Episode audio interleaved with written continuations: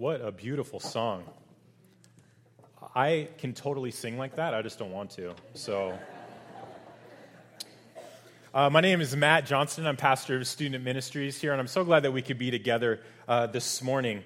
Uh, I want to just go ahead and start with this, just get it out there. Um, I'm a sports fan, but in particular, I'm a Dodgers fan. Yes. Uh, obviously, that's not very popular around here, and that's totally okay. I'm all right with that. Um, but uh, I do believe that there are many sports fans uh, in the house today, and gauging by the attendance, there's probably some NFL fans in here. Um, but the, the life of the sports fan uh, brings with it certain inevitabilities uh, very high highs and very low lows. And in particular, today, we're going to be talking about the, the lows. And what I mean by, by this right now is when you're a sports fan, maybe the worst thing besides losing to a major rival is losing any game at the very last second. Whether it's because you're on the, the wrong end of a walk off home run, or a ground ball that goes between a fielder's legs, or a dropped pass, or a caught pass, uh, or a last second shot, whatever it, it might be, that, that loss, and spe- specifically that last second loss, is absolutely brutal. And inside, your, your heart can just drop down to your feet. Your, your mouth can, get, uh, can go dry. Your eyes can get big. But what's also possible, and really uh, very, very common, and perhaps some of you have even seen this or, or done it yourself, uh, what can happen is a physical posture known in the scientific community as the surrender cobra. If you don't know what the surrender cobra is, check out this video to learn a little bit more a body language expert. Real scientists are examining this. This is an epidemic. All fans of all kinds experience this, not just sports fans, but anyone who is invested emotionally in any sort of outcome. I mean, you should have seen my wife Caroline react when Leonardo, Leonardo DiCaprio didn't win all those Oscars. Are you kidding me? There's no way that he, that he was undeserving of that. We all experience this sense of loss feelings of the surrender cobra are rampant in our lives. Sports fans or not, Leo fans or not, we all have this experience. We all experience loss in our lives. Literally and figuratively, we find ourselves in that surrender cobra posture with those feelings, those emotions. Did you catch what she said at the end? Thoughts racing, anxiety filling you, perhaps even being defensive. These situations fill our lives. Maybe one of these scenarios could, could define uh, a situation in your life right now or, define, or describe an aspect of your life right now. You've graduated from college, but that job that you had lined up didn't work out, and now you've moved back home albeit rent free, but you're still at home. That relationship that you had so much hope for, whether it's uh, with a spouse or a family member, a boyfriend or a girlfriend, that had so much potential, it just didn't go the way that you wanted. Those medical tests aren't coming back the way that you expected. You're in a job that is literally sucking the life out of you, but you can't quit because there is a family to support. And so you drag yourself to work every day, hoping for something more. We have all experienced in the past, are currently in the present, or in the future experiencing something or someone that will let us down, someone or something that will bring disappointment and pain. These things can rob us of joy, steal our hope for the future of what could be. Today in the story, we will, we will come across a story like this called Ruth, a story of loss and pain and disappointment, but also a story of great hope and redemption. If you're, if you're just joining us, the, we are in the middle of a series called The Story, but the story is not just the name of the series, it's also the name of a book.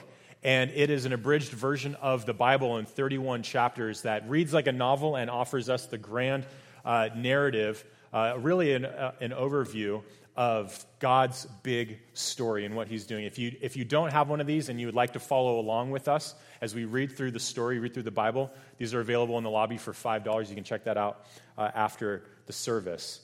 And what we discovered two weeks ago in, this, in the story is that God had given the Israelites the promised land, starting with a, with a city called Jericho. They battled, they took the land, and they settled in. And then after they settle in, we, we saw last week uh, what is uh, described in the book of Judges a 400 year uh, span of time where the Israelites perpetuate a cycle of rebelling against God, crying out to Him to fix their, their problems that they've gotten themselves into. God delivers them, they live in peace, and then they do it all over again, over and over and over. And it's in the midst of this timeline that we find uh, ourselves in chapter 9 of the story in a biblical book called Ruth.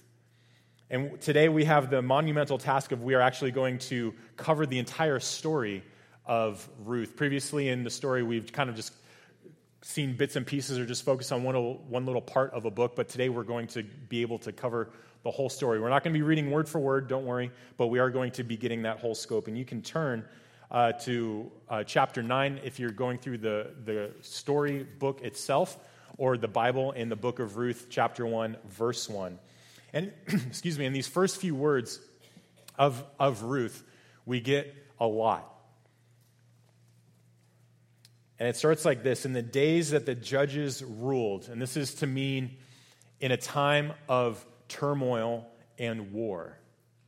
There was a story that was unfolding in a peaceful countryside, far from all of that chaos. And this is a story of peaceful countryside folks living their peaceful countryside lives. And we see that this story starts out with a man named Elimelech and, and his wife, Naomi. And we're going to find throughout the story of Ruth that the meaning of names are really important. And we first and, first and foremost, the name Naomi means sweet and pleasant. This is to indicate that she is full, that she has a good life. And part of that good, good life, part of that fullness for her, is her family. And her and Elimelech have two sons.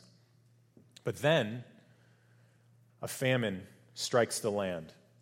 And so, desperate, Elimelech and Naomi leave their home in Bethlehem. And just interestingly enough, Bethlehem means house of bread. And so they go to Moab to find food instead of remaining in their land, trusting God to provide. And the Moabite and Israelite relationship is interesting. The Moabites are descendants of a, of a drunken, incestuous relationship that Abraham's nephew Lot had. And they are, have been consistently in conflict with Israel. However, Elimelech and Naomi need food, and they go to Moab in search of that. And then, on top of the famine and being hungry and desperate, tragedy strikes, and Elimelech dies. However, in Naomi's perspective, she still has two sons. Okay, we can, we can do this in this, in this male dominated culture. My two boys will have families, they will have uh, kids, hopefully more sons, and they will be able to provide for me, for our family. Okay, so Elimelech's gone, she's grieving, but I still have my two, my two boys. However, uh, we see that as they, as they grow, they do marry, but they, mar- they marry Moabite women, which was not allowed for the Israelites. But that's all right. They're still there. Maybe maybe the family will grow, God will do something. But again, tragedy strikes, and those two sons die, and they die before they're able to have kids. So now, where we find ourselves are three widows grieving Naomi, and then her two daughters in law, Ruth and Orpah. Why is this happening? What did we do? What did I do? Why is God doing this? First, Elimelech, then the two sons. Naomi has no family to carry on her name. In this culture, there's no way for her to provide for herself. She has no hope. And, she, and, and then, however, she hears that the famine has ended in Bethlehem. So, in the midst of this grieving and this sorrow, okay, I can go back to Bethlehem. I can go back home. And she's prepared to say, All right, daughters in law, you stay here. You stay where, where you belong, where you're from. I'm going to go back. You have more hope here.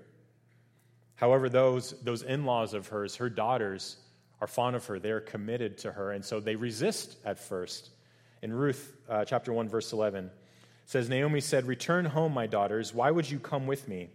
Am I going to have any more sons who could become your husbands? Return home, my daughters. I am too old to have another husband. Even if I thought there was still hope for me, even if I had a husband tonight and then gave birth to sons, would you wait until they grew up? Would you remain unmarried for them? No, my daughters, it is more bitter for me than for you, because the Lord's hand has turned against me. Naomi is grieving. And she's saying that she is bitter. And in this, she is isolating herself. No, no, no, just leave, go away. And effectively, she says, God has turned me into an enemy. He has done this to me. Now, when you're as exposed and as raw and hurt and broken and grieving the way that Naomi is, your theology, your understanding of God and how He works isn't always accurate. But that doesn't negate those feelings that she's having of sadness, of anger. She says to her daughters, You two might have a hope and a future here in Moab. You have a better chance of getting remarried and having sons. This is where you are from. You have family. I think there's a lot here in this moment, in this response from Naomi, that we can relate with. Feeling hopeless, maybe a little directionless, feeling empty. In 14, it continues. As they wept aloud again, this is a very heavy moment in their family. As at this they wept aloud again, then Orpah kissed her mother in law goodbye, but Ruth clung to her.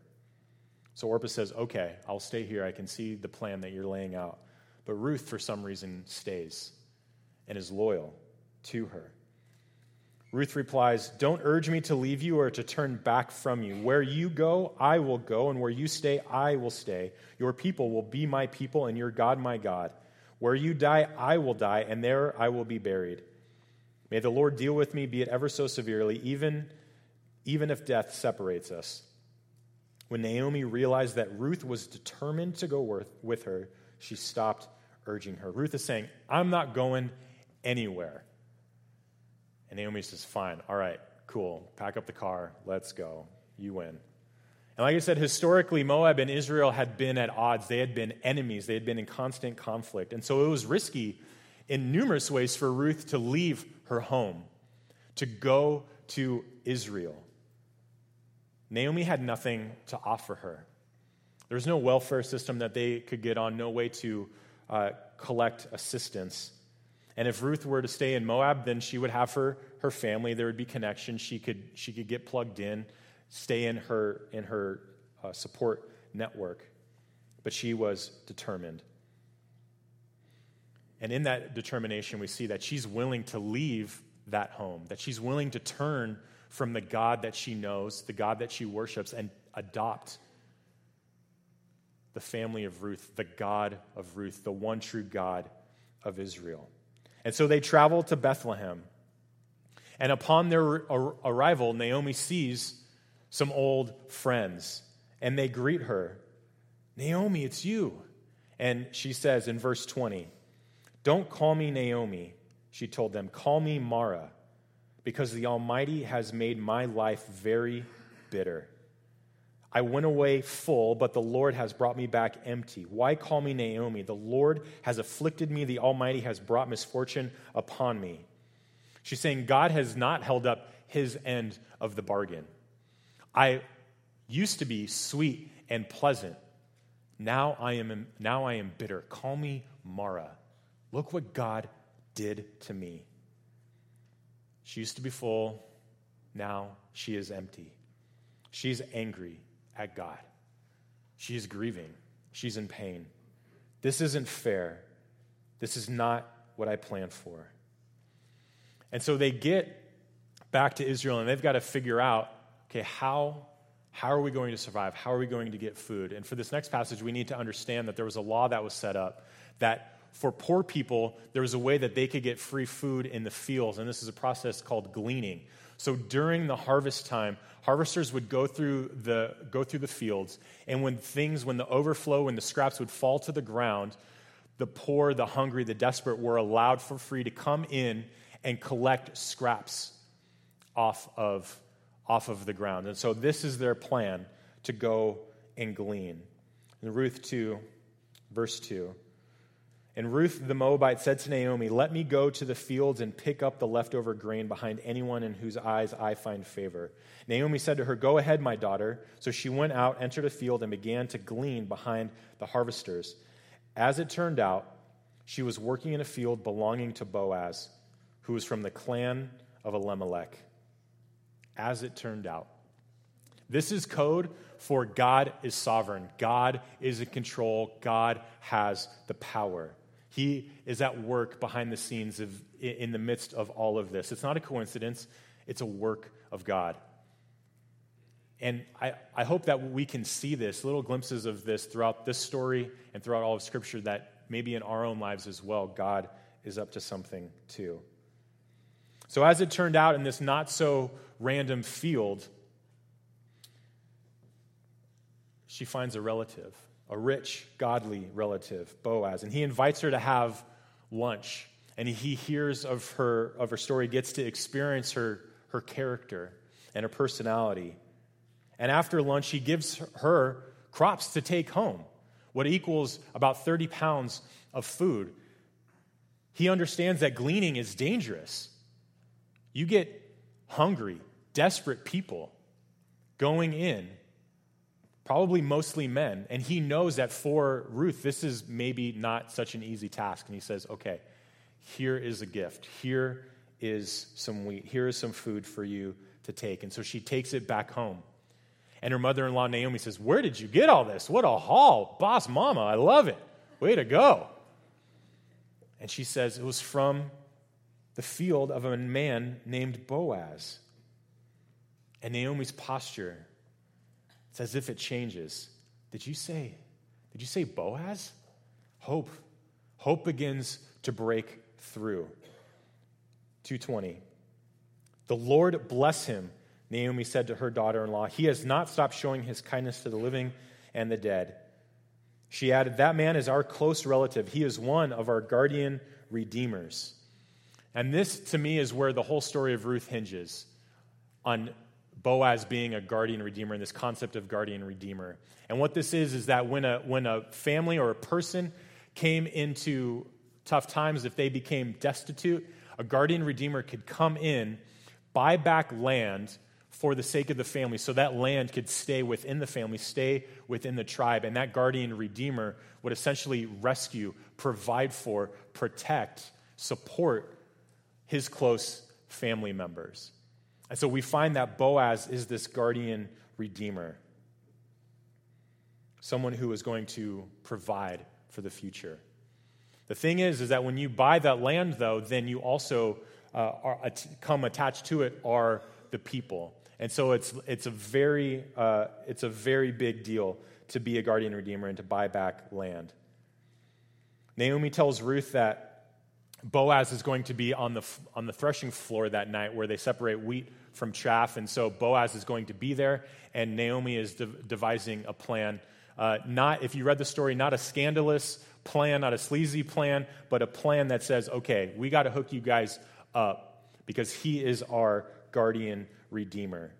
And so she tells Ruth to go down to the th- threshing floor, all dolled up, lay down at his feet, and he will tell you what to do from there, and he will lay out the plan. And again, this is not a hookup. This is not sleazy. This is not scandalous. This is an appropriate, godly way for Ruth to make it known to Boaz okay, I'm available. I'm willing to relocate. And I've. I have respect for you. Would you, would you honor us by being our guardian redeemer.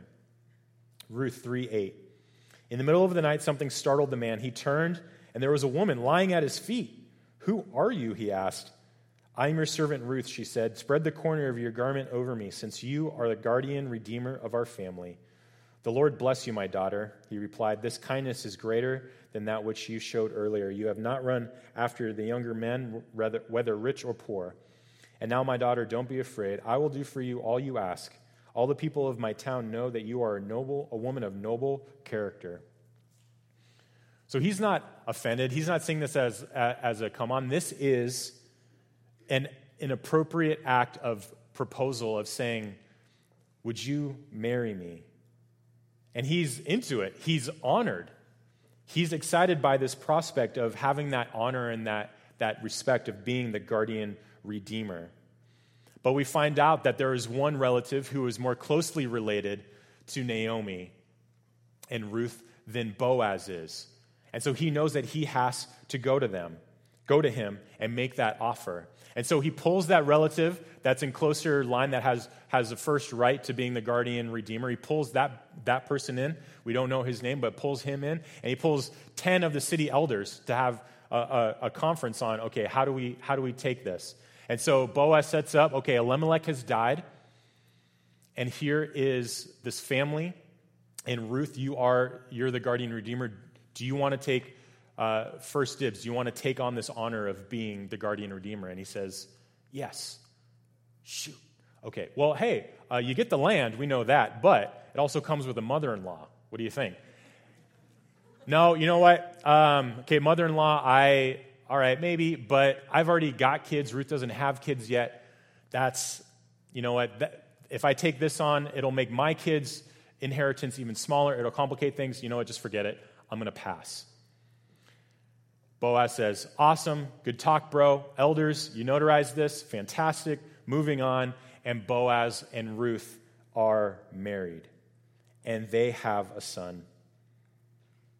Naomi who had lost her husband and her sons, who is, by her own words, had become bitter, is hopeless, now has hope. Verse 14, 414. The women said to Naomi, Praise be to the Lord who this day has not left you without a guardian redeemer. May he become famous throughout Israel. He will renew your life and sustain you in your old age.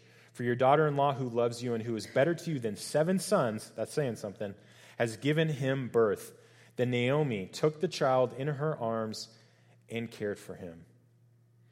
Here, Naomi is holding her grandson, her hope, her future. Her family name will not die, but will be carried on. And as this son grows up, he will help expand the family, he will help take care of grandma. She has a hope and a future now. She moves from bitterness and hopelessness to joy. She goes from empty to full.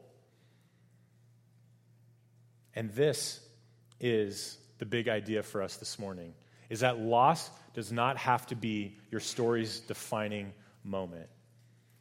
When we read the story of Ruth, for those of us who are familiar with it, and even if you've read it for the first time, or maybe later this week or today you'll read the story for the first time, the defining moment of the story is the guardian redeemer is the hope is that there is a baby that comes out of this. It's not just about the loss of the husband and the sons. Loss doesn't have to be your story's defining moment. So we see that in the story of Naomi and Ruth, and we can see that in our lives as well. That emptiness, that hopelessness does not need to be the end of the story, even though emotionally it might feel like it.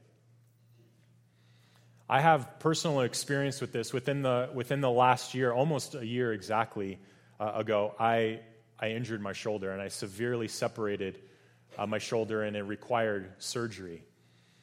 And after I woke up from the surgery, uh, my hand was numb. And with that numbness came a very, very intense burning sensation. It felt like round the clock my hand was in fire.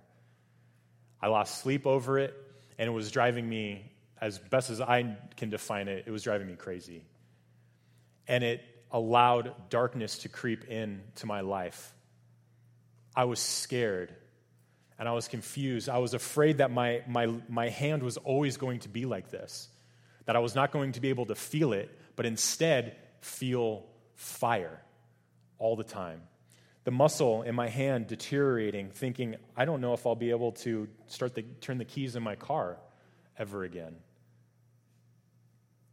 And that started to change me. It crept into my relationships. It crept into how I, I led here, how I, how I ministered here. And I was worried that this was going to be it, that this was going to be the end.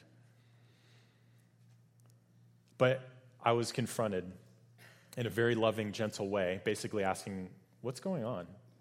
And I had a moment, I had, a, I had an option in that moment on how I was going to respond. Was I going to hide it? Was I going to mask it?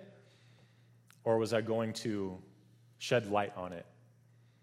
And by the power and the grace of God, I had the courage to be open and honest and say, This is what's been happening with me. And it was even saying it out loud, truth started to come out that I wasn't even aware of. And so I talked to, that conversation with, was with Pastor Bill. I talked with other staff, pastoral staff members to let them know. I talked to the to ministry leaders in student ministries. I talked to trusted people around me. And I found in that moment in that moment of loss and pain and sadness and confusion and frustration, that response matters.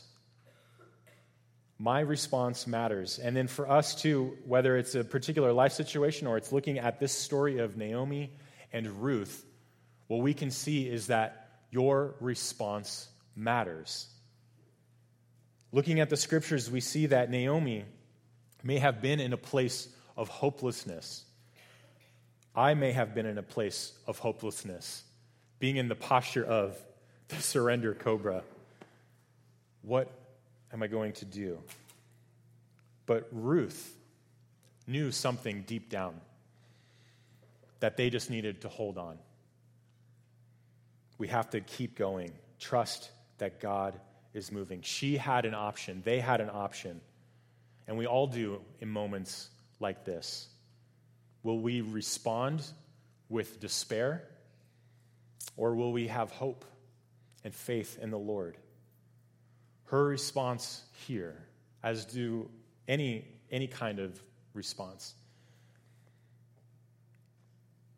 her response had greatly influenced the direction of her story, of their story, and frankly, the direction of our story as well. There's a college professor by the name of Jerry Sittser, and he wrote a book called A Grace Disguised. And in it, he details the most tragic night of his life. He was driving in a minivan with his family, and their car was struck by a drunk driver. And in, in an instant, he lost his mother, his wife, and his two year old child. And in this book, he talks about that moment ever so briefly, and the rest of the other 200 pages is about how did he process that grief, that sorrow, that pain, what happened. And in particular, he writes about his response to the grief and to the pain. And he writes that after a, a, a great time of grief and sorrow and anger and tears and exhaustion, he says this I had had enough of destruction, and I did not want to respond to the tragedy in a way that would exacerbate the evil, evil I had already experienced. I knew that running from the darkness would only lead to greater darkness later on. I also knew that my soul had the capacity to grow, to absorb evil and good, to die and live again, to suffer abandonment and find God. In choosing to face the night, I took my first steps toward the sunrise. I want to pause here and speak to a moment for those of us in the, in the family, in the Beach Point family, who are hurting. I want to say that I am sorry that you are hurting. We are here for you. God is here for you. He grieves with you, even if, even if the pain that you're experiencing, whether it's physical or it's emotional, even if those things are a result of your own doing, God is with you. And his heart breaks for you. And so, practically speaking, in those moments, how do we move forward towards healing and wholeness again? In times of loss and grief and profound disappointment, what I want to encourage, and this is much easier said than done, is to not rush the process, not rush through the pain, because God might be wanting to do something in the midst of that. He may want to give you, it may be an opportunity for God to give you clarity or for you to maybe reprioritize, or maybe God is taking that terrible situation and using it as, as a launch pad into refining your character and making you more like Jesus, who we all know suffered as well. I want to encourage you to go to God with your frustration, with your confusion, and with your sadness. Talk to Him, cry to Him, yell, shout if you have to. He's big enough, He can handle it, He can take it. But go to Him. Ask God, where are you in this? And I would say, allow trusted people in in a thoughtful way, allowing pe- people in, going to God in, in, in that, you're shedding light into the darkness. And perhaps just as important, how do you help people who are experiencing loss? How do you care for them? Well, I would say be present. The power of your presence is significant and greater than anything that you could say. And certainly don't offer advice, but be quick to offer practical help with meals or running errands.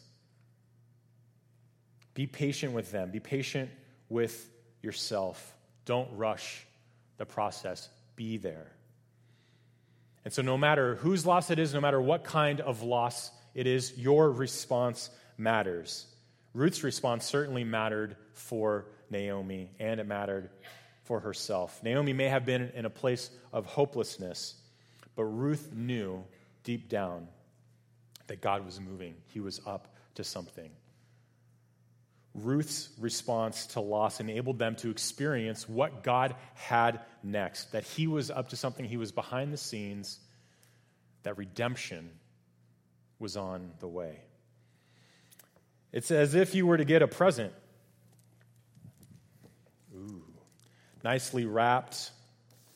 This is gorgeous. It's a little too big to be the new iPhone, but could be, maybe. What is it? What? This isn't what this isn't what I wanted. This isn't an iPhone. This is pain. This is hurt. This is loss. This is debt. This is cancer. This is unemployment. This is adultery. This is divorce. This isn't, this isn't what I put on my Amazon wish list. Are you kidding me? This is what I get. God? This isn't what I signed up for. And I want to tell you today that this does not need to be the end of your story. What's on the outside of the box does not need to be the defining moment of your story. When you go to God and ask, Where are you?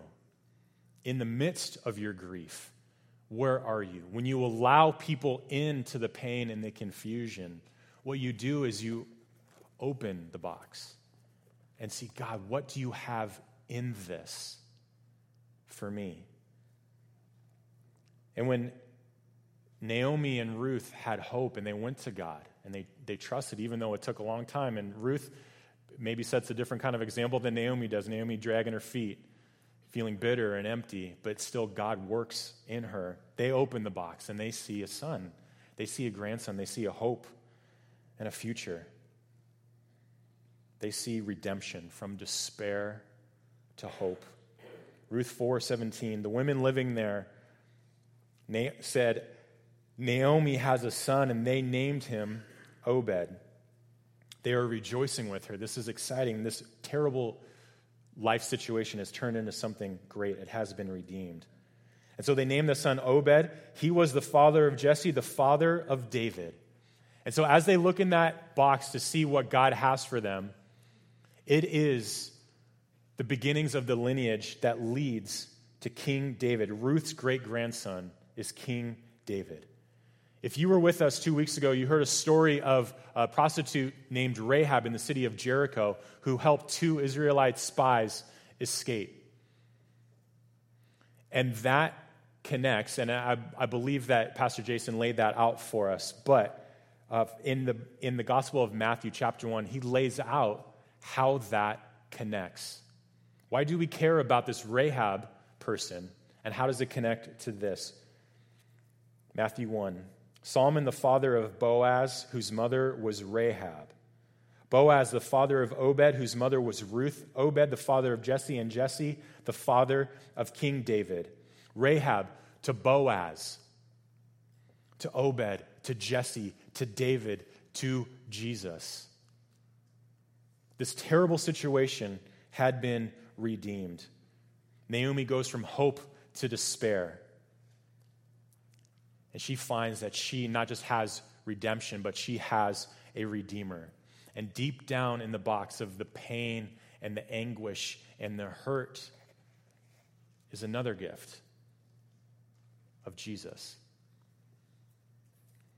And so we see we see that through all this tragedy, all through the loss, God was bringing about a better and the true guardian redeemer, our redeemer, Jesus. The one who can take not just life situations that are bad into good, but can take spiritual status from bad into good, can redeem us, not just situationally, but spiritually. And that's where I want to end today is that we have hope because we have a redeemer. We have hope because we have a redeemer. Beyond the pain, beyond the loss, beyond the doubt, death, beyond the emptiness, we can be redeemed. Our situations can be redeemed. Our spiritual lives, our souls can be redeemed. We have a Redeemer, and because we have a Redeemer, we have hope. And hope is not a feeling, it is a person. Loss does not need to define your story. Your response to that loss can be more powerful and beautiful and influential. Your story can be about redemption. Let God be at work in you to heal you. Let Him show you what's beyond the loss. God has a Redeemer for you, has a Redeemer for us, and His name is Jesus. Let's pray.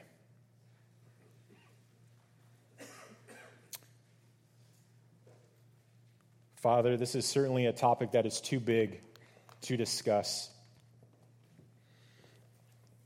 in one sermon. I pray as we reflect and as we sit in this time as we sing these next couple of songs, that you would give us courage to look inward. Be gentle with us, God, as we come to you. God, and may we praise you for providing for us a guardian redeemer. We praise you, God. We praise you for the victory that we have in his name. Thank you, Jesus. Thank you, Jesus, for being our Redeemer who can redeem us spiritually, but also redeem our situations consistently and constantly over and over again, God. Thank you for that. God, thank you for that love. Thank you for that grace.